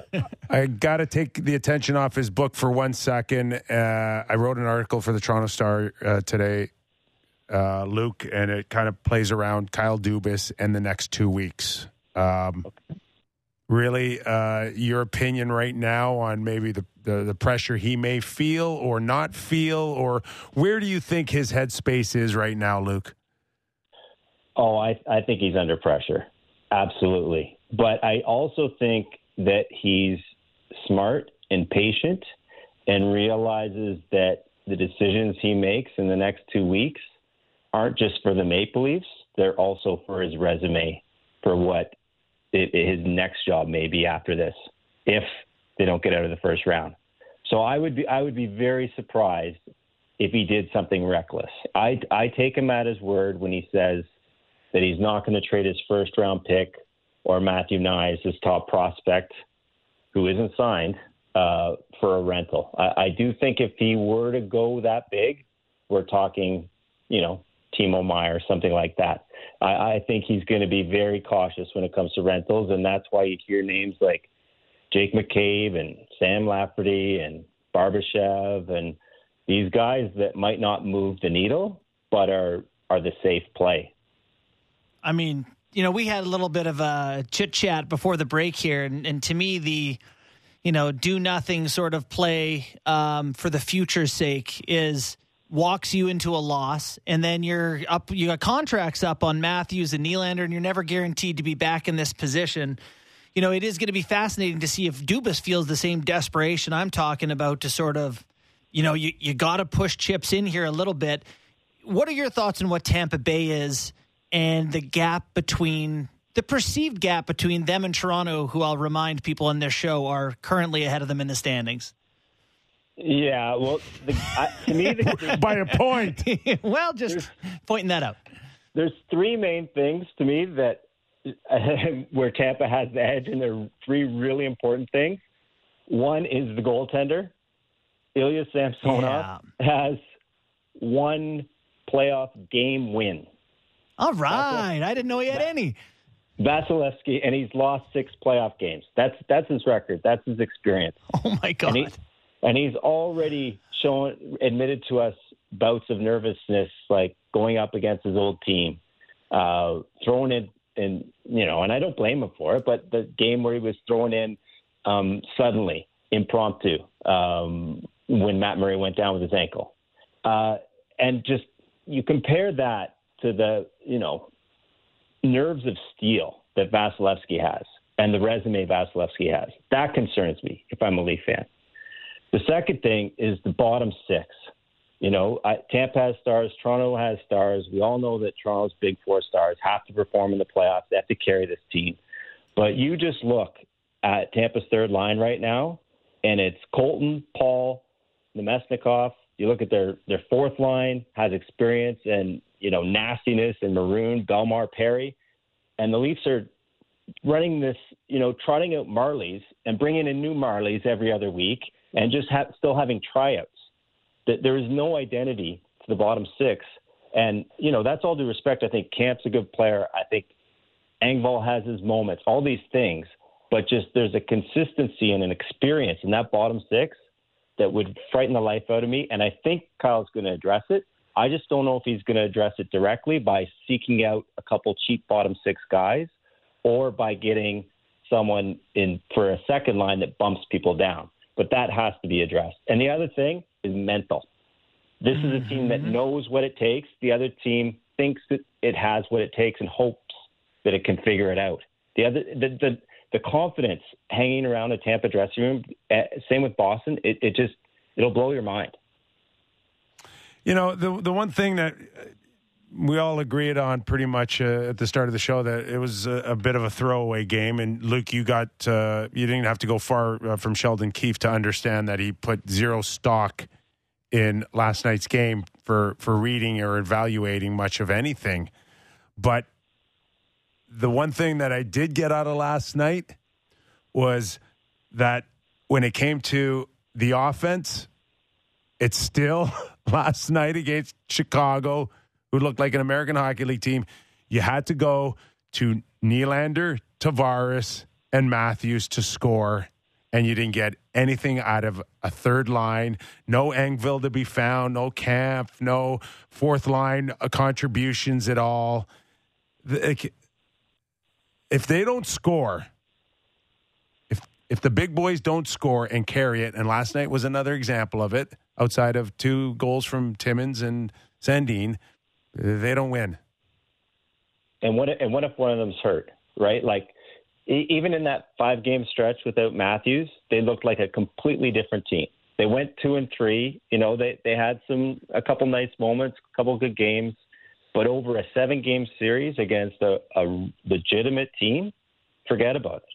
I mean, we saw it with with Tavares in the Montreal series. So it's this is all goes down to roster design in my mind it, it's not basketball, it's hockey, and you put all your eggs in four baskets. And those guys better be healthy and they better perform, or else you have nothing there. You have nothing there to, to pick you up during those lulls. And, and I think it's a serious concern. And also on the concern list, while we're addressing those, is uh, Morgan Rielly this season has not seemed to have found a level that we know he can play at, the level he showed in the postseason last year. If you're not getting that version of Morgan, it doesn't feel like you have a number one D. Have you seen it? Is it coming around? What are your thoughts on Morgan Rielly's play so far? It's start. It's starting to. Okay. I mean, he's got he's got two goals now. Um, it, it it's funny. I mean, he's a defenseman, but he does like to contribute offensively. Like that's his identity. And I think the the point where it seemed to come around, and it's no coincidence, is is when TJ Brodie got healthy. Mm-hmm. He has he absolutely has to be uh, paired with a safe defenseman. So and by by using Brodie there, then you can't use Brodie with uh, Holl, and then Giordano, who's 39 years old, has to move up, and he, you know, maybe on a contender, he's a third pair guy. I think he's been fantastic this season. He's actually the only Maple Leafs blue liner to have played every game now, uh, and he, he's kind of, you know, making Father Time look silly. He's he's played phenomenal, but I wonder it, it, on a on a real true Stanley Cup champion if if Gio's more like a um, a four or five guy and not you know a, a number three.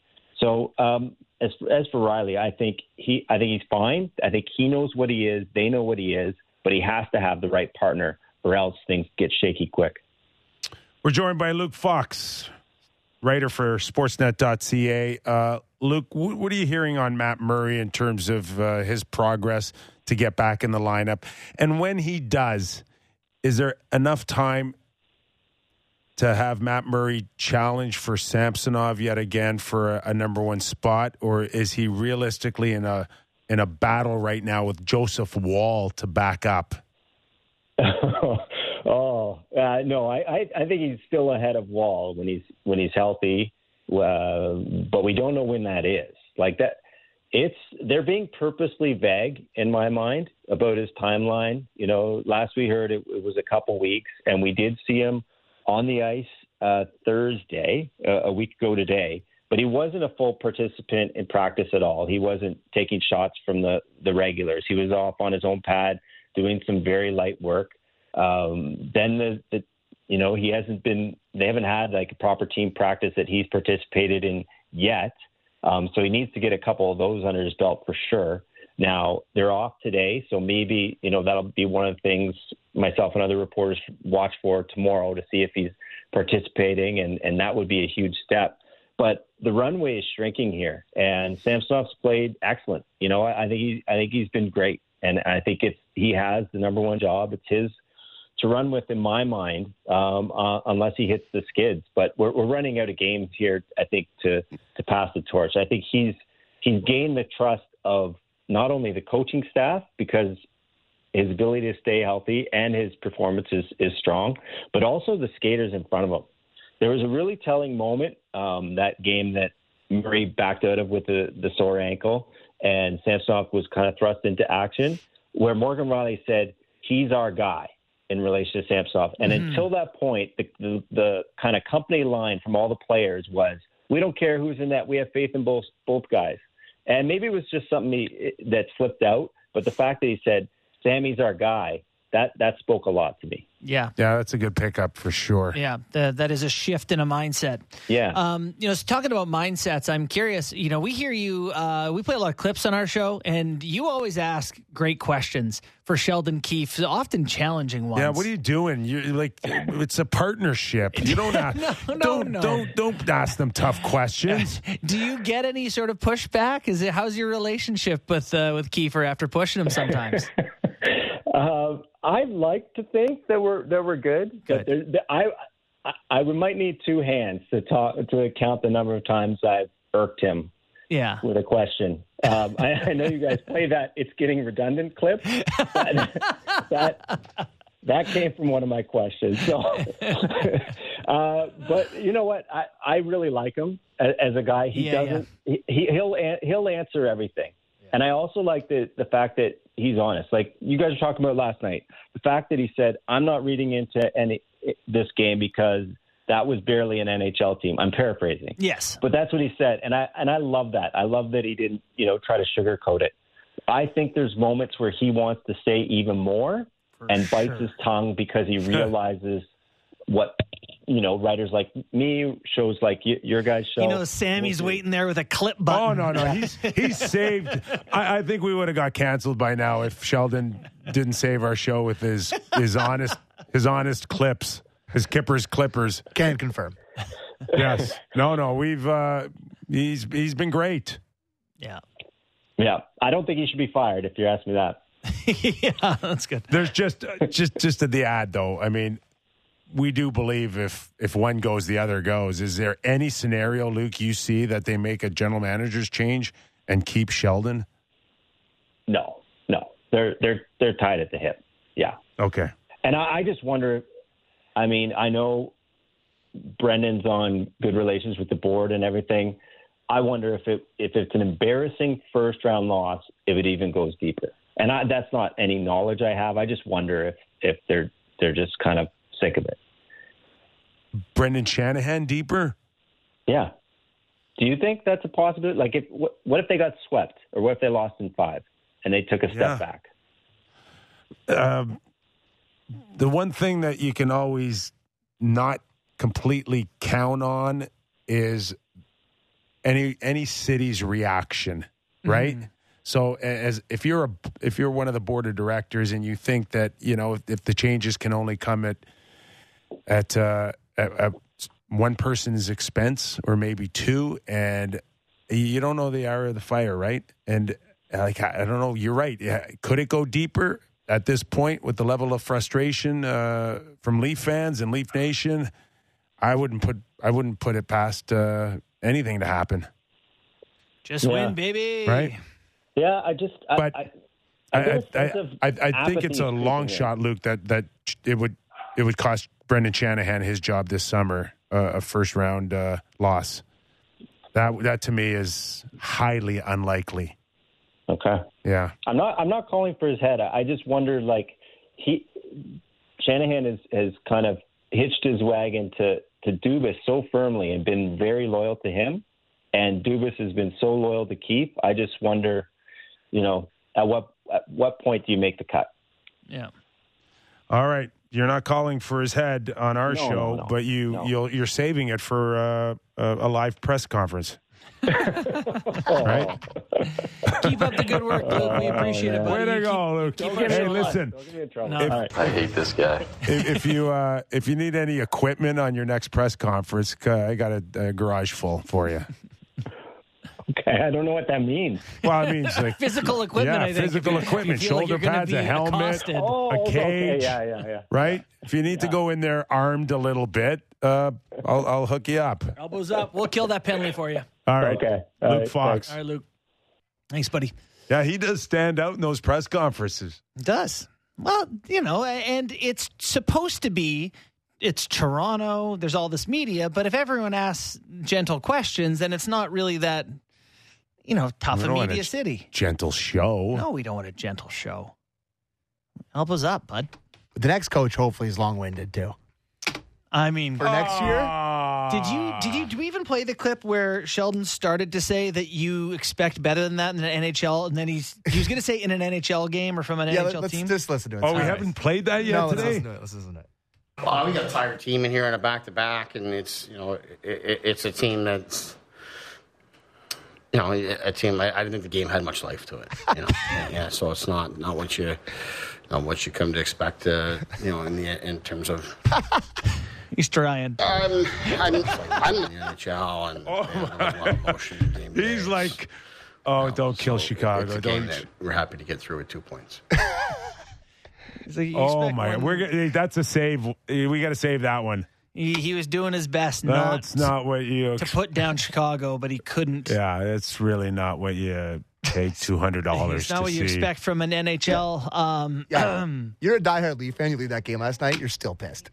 Like I just watched. Yeah, sure. You got to see Matthew shoot it under the bar. Willie Nylander scored a goal, but like you're like, holy crap. and no one wants a good game. They that's what they want. they want to compare win. You think? I don't know to be honest. Compare that game to the one a few Mondays ago with uh, Calgary and the Rangers. Oh my god. Yeah. Like, Different sport. like, no, different planet. Yes. Yeah.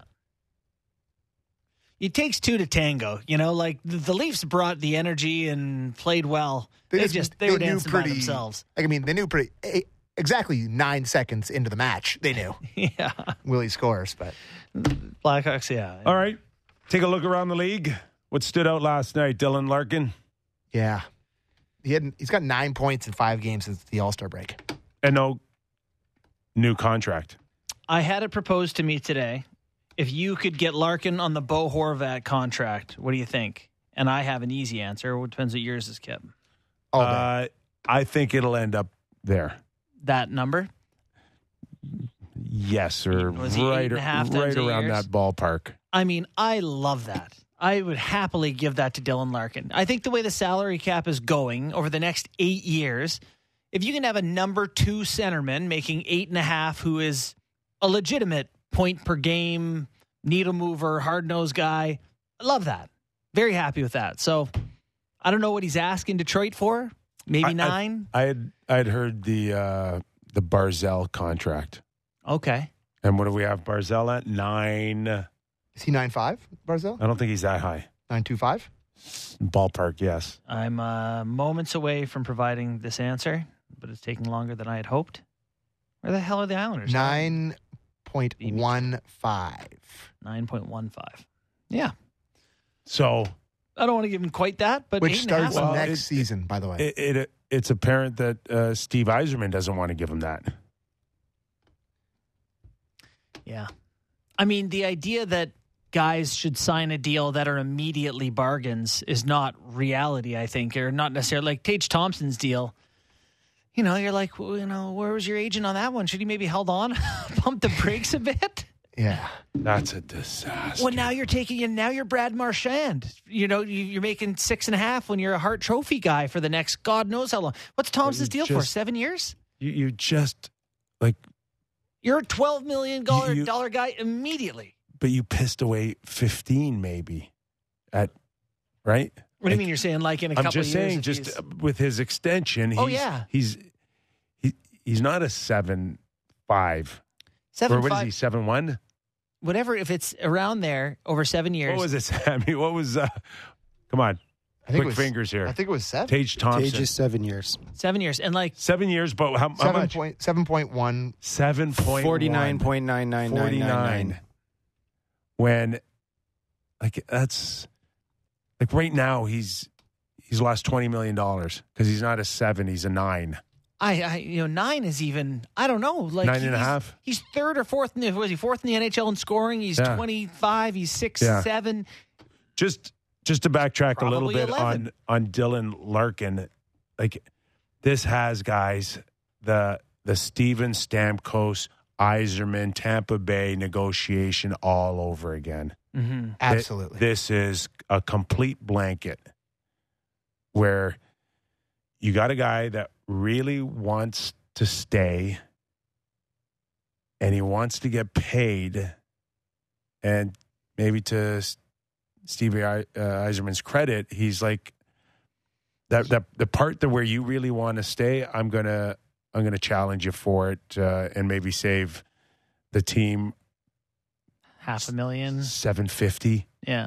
a year, and I'd like to No, have no. I'm not going to pretend that doesn't matter. That matters. so here's the team. question: Dylan Larkin, Michigan guy. Mhm. I don't think he's ever been out of the state. I don't think he's ever played a, a hockey game. No, he only plays of the within the, borders of Michigan. Yes. So will Dylan Larkin now leave Michigan for the first time in his life to go play hockey because he wants an extra five hundred thousand or seven hundred thousand a year? Seems unlikely, doesn't it? I mean, prob- Unlikely. Probably not. I mean, he said the best thing he ever had, did was play with Mitch Marner. So, So maybe that- Stevie Yzerman's going to try to save that five hundred to seven fifty a year. You don't think there's any chance Detroit falls out of it enough by March 3rd that they say, Pretty good. what's Dylan Larkin Hey. worth at half a 6.3 million as a rental? a lot. yeah, like a couple of firsts. And they won four in a row now, though. They're you know they're within sniffing distance. they really are within sniffing distance. Yeah. I was just looking at this. They're four points out of a playoff spot. big Two points last Yeah. night in with Edmonton. many games in hand. In fact, if you go by, by points percentage here, uh, they they are way up there. They're they're tied with the Sabres. They're in games played and everything, so they're right there. He does have an NTC for this year, though. Does he Is a no move? Yeah, the only year on the. Uh, Yeah. Have a chit chat with him about that. no, he's not going. They're not going to trade him at the deadline. No, I know. No.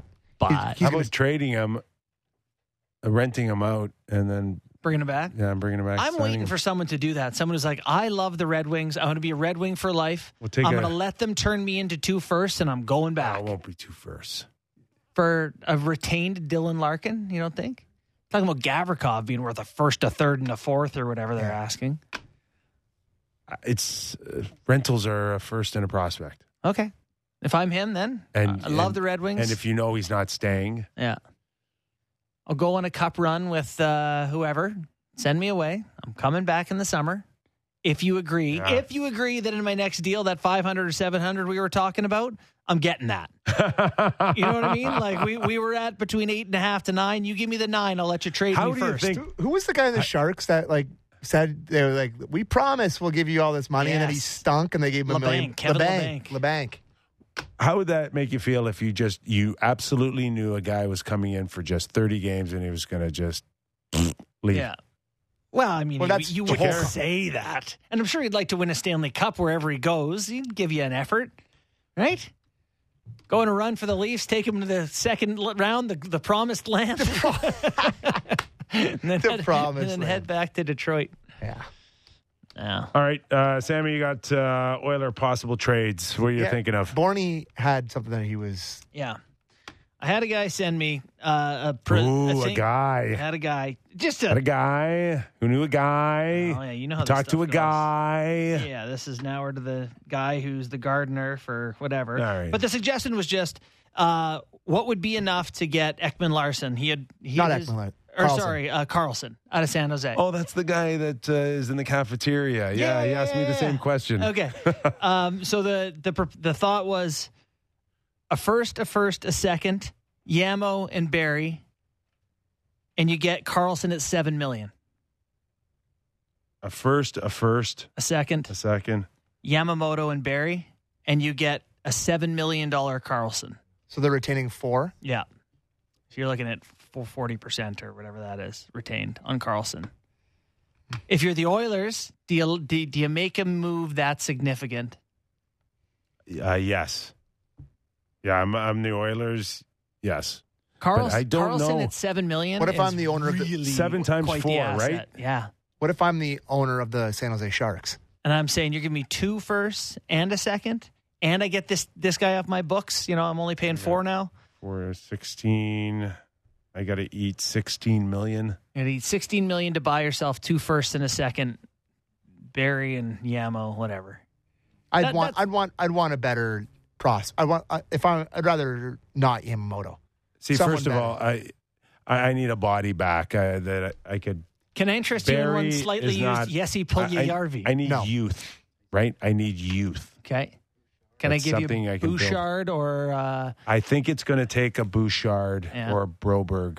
yeah, Yeah, I need I need a yeah, someone blue who's chip. closer to being able to blue play. chip. Yeah, but but like Karlsson, I think I think seven's a really good number. oh, Erik Karlsson to seven like think is about now envision But I'd be shopping that around. envision now Yeah. That that uh, Karlsson ends up winning the Norris on a bad San Jose team and he's UFA.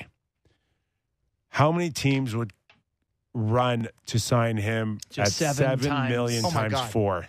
Every single team in the Okay. league. Yeah. All right. So that's all you need to know Yeah. is that the Oilers would love Karlsson and willing to take a chance at seven times four for him. Oh my And, God, and yes. listen, this is after physicals. This is after once again uh, checking under the hood, making sure the uh, the foot and the Mhm. ankle uh, is okay. You've also made the best point though that he has a no trade in Edmonton. No disrespect to Edmonton itself, but not it's not San Jose. Well, there's a wife involved, family members. You don't just trade yourself. They yourself have large there. impacts on uh, decisions. They have like a that. few. yeah, I've, I don't know if you've Right. uh, been leaned uh, on by you know, I'm not sure your they partner. they want to start their car with a with a block heater. You don't want to have a heated driveway, kid? Didn't Connor take a lot of heat Yeah, for his yeah, heated yeah. driveway? Which is the most ridiculous thing ever. Rich guy gets a heated driveway I- in Edmonton. If I was rich, I no would. I, kidding. I just have a flamethrower. That's what I would do. Torching off the driveway. Yeah. All right. Uh, part of my article today, uh, Mm-hmm. I did talk to somebody uh, who, you know, Cafeteria. yeah, outside Okay. the cafeteria. Okay. Okay. Okay. Uh, Timo Meier and the Winnipeg Jets. Hmm. and the fact that there's going to be tremendous turnover Yeah. moving forward. And where do they want to go with Scheifele? We know Wheeler's done uh, after next year. So is Scheifele. Uh, Pierre Luc Dubois would like, in a perfect world, not to uh, sign his qualifying offer next year and Yeah. preferably be moved this summer. He'll be gone this summer. So 100%, right? Timo Meier may be one of those guys where if you can trade for him and bring him in, it gives you a better chance to to get him long term if you hit his number than it would be bidding Oh yeah. uh, with other teams as a UFA. Are teams going to be allowed to discuss anything with Meier and his camp before the, a trade? That would be whether whether it's allowed or not allowed is irrelevant. Okay. It will happen. Of Yeah. course. Is that does that answer your question? It does. I can tell you, Timo Meier's agent, whoever it is, he's he's fielding texts and calls about. yeah. That's Like if if Winnipeg says, you know, we're not no one's choosing Winnipeg necessarily. Not many people are. If we tell his agent, we'll do eight times like he nine. is eligible to sign right now, is he not? yeah. He's got he, his, Yes, his he is. contract runs out. yeah, at the end of the year. You're allowed to sign 12 months out of your uh, contract uh, expiring, whether you are RFA or UFA. They they I, I would imagine that conversation has to happen and an agreement for for you to go get Timo Meier. Mm-hmm. You know, you don't give him up to watch him walk out the door again. You're right. Watching where Winnipeg is at, you're about to be without well Wheeler for sure, Dubois for sure, like Scheifele maybe. And we can Maybe not. We uh, Probably there, there's probably a few debating whether or not Timo Meier would fall into the Bo Horvat, uh, Dylan Larkin eight and a half. Right, Jeez, I have him above that, but yeah, you have him above that. Okay, yeah, but not so significantly so. Even if Winnipeg has to overpay Yeah. half a million or seven hundred and fifty thousand and take him to nine and a half, Canada or tax. even ten. Yeah. You may have to because you, you're Winnipeg, Edmonton. They're challenged to get go UFAs. It's hard in Canada. It is. It's hard. Yeah. You got- Outside there's- of Toronto and maybe Vancouver, there there are challenges to to attract UFAs. And I think people can, I, I hopefully take that without it being a slight. The taxes are higher and it's colder And there's pressure. and there's pressure. It's not, you know, listen, listen, you asked me like, hey, you want to go play in San Jose, wear flops the rink every day, and Yeah. no one care? Listen. Well, that sounds pretty good. I'll do my best. The, the reason why Matthew Tkachuk is no longer a Calgary Flame Yeah, because he why? did not want to be in Canada. Fair enough. You want to be in Florida where it's Let's warm. just say it. sure. Yes. Do you remember when we had his dad on yes. and he mentioned that uh, customs? Uh, that's the way. Is that your best Keith impression? That's a good one. by, by the way, uh, Timo Meier's agent, Claude Lemieux. So there you go. Yeah. So, but it's reality, Yeah. and they don't want to lose their luggage. Also that. You know, the it's it's an interesting mindset though. You talk about like the lack of pressure. Like some people believe, you know, they are superstars and they want that pressure. It'll make them celebrities. They like the attention. There are certain people drawn to that.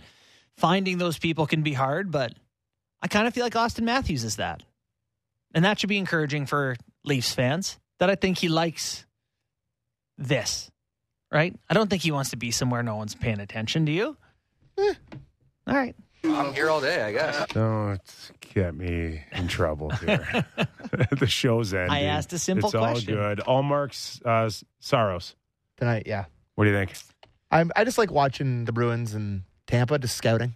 Just, you know, pouring over the tape. Did you uh, play my app, Next Rewards, Kyper. yesterday? Yes, I did. I played it nonstop. I am rich. I'm I'm running your pockets, buddy. Okay. He's living so in your jeans. we went from the NFL, which was our, you know, like one once a week you can play it, to like NHL hockey, which every night you can play up to four games. Guess what? Guess what I'm doing tonight? Grinding four, on next. Four, four games at once. Four is games too at many. once. It's just like Well, I, now I'm doing the math, and like uh, I could give away a, like a free cup of coffee every night. every night to every player. yeah. so don't up. all download it at once, please. Uh, yeah, so I would say Boston, Nashville is the best. I guess Florida, Washington. They're kind of some. It's a bit of a poo poo platter of games tonight. Not a ton of great ones, I wouldn't say. Detroit, Calgary, both two teams fighting for playoff position. Good Jersey matchup there. A lot of red. I'm uh I'm on the telly tonight. Oh, nice. It's featuring David Pastrnak. Uh, we'll have a bit on him. He is leading the NHL in one timers this year, uh, and just just out of first in one time goals. So we're gonna have a little package on Pastrnak taking one tees. Juuse Saros best goalie in the NHL by uh, goals saved above expected. Ullmark number two. So the best goalies going head to head uh, in the league tonight. Is Nashville out of it? Yeah, Nashville's actually not just out of it; they're bad. So What do you do with? Uh, Oh, now we're Saros? talking. That's a that's a good carcass to pick at. That's a Ooh. sexy one. Yeah, there's there's meat Yeah. on, oh my goodness! to, to pick from that one. A couple of If you're talking- the, the, the Leafs fans hyenas can Well, I mean, if we're talking about a guy way. I would trade Knies for, Ekholm is at the top. of that Angry list. yesterday is like, yeah, he lumbers around a little. I was like, amazing! Sounds like to me. Bring him in we here. need a lumber. Bring me a lumberjack. He's got a beard. I want him. All right, just like that, Good show today, boys. we're out of here. Yeah, way to go, team. Thank you to Jim Ralph. Thank you to Luke Fox, sportsnet.ca. How about tonight? Uh, you, you got the double header. You got to stay till 1 a.m. or are you good for just uh, an early game? Hockey Central and gone, my Uh, man. good for See you. you later. All right. Yeah. Thanks to all of you for watching, listening, iTunes, Spotify, YouTube channel, Sportsnet Now. We love bringing it to you every day, weekly on the Real Kyper and Bourne Show. We're back tomorrow. Give us a rating and review if you can. A thumbs up on YouTube. See you tomorrow.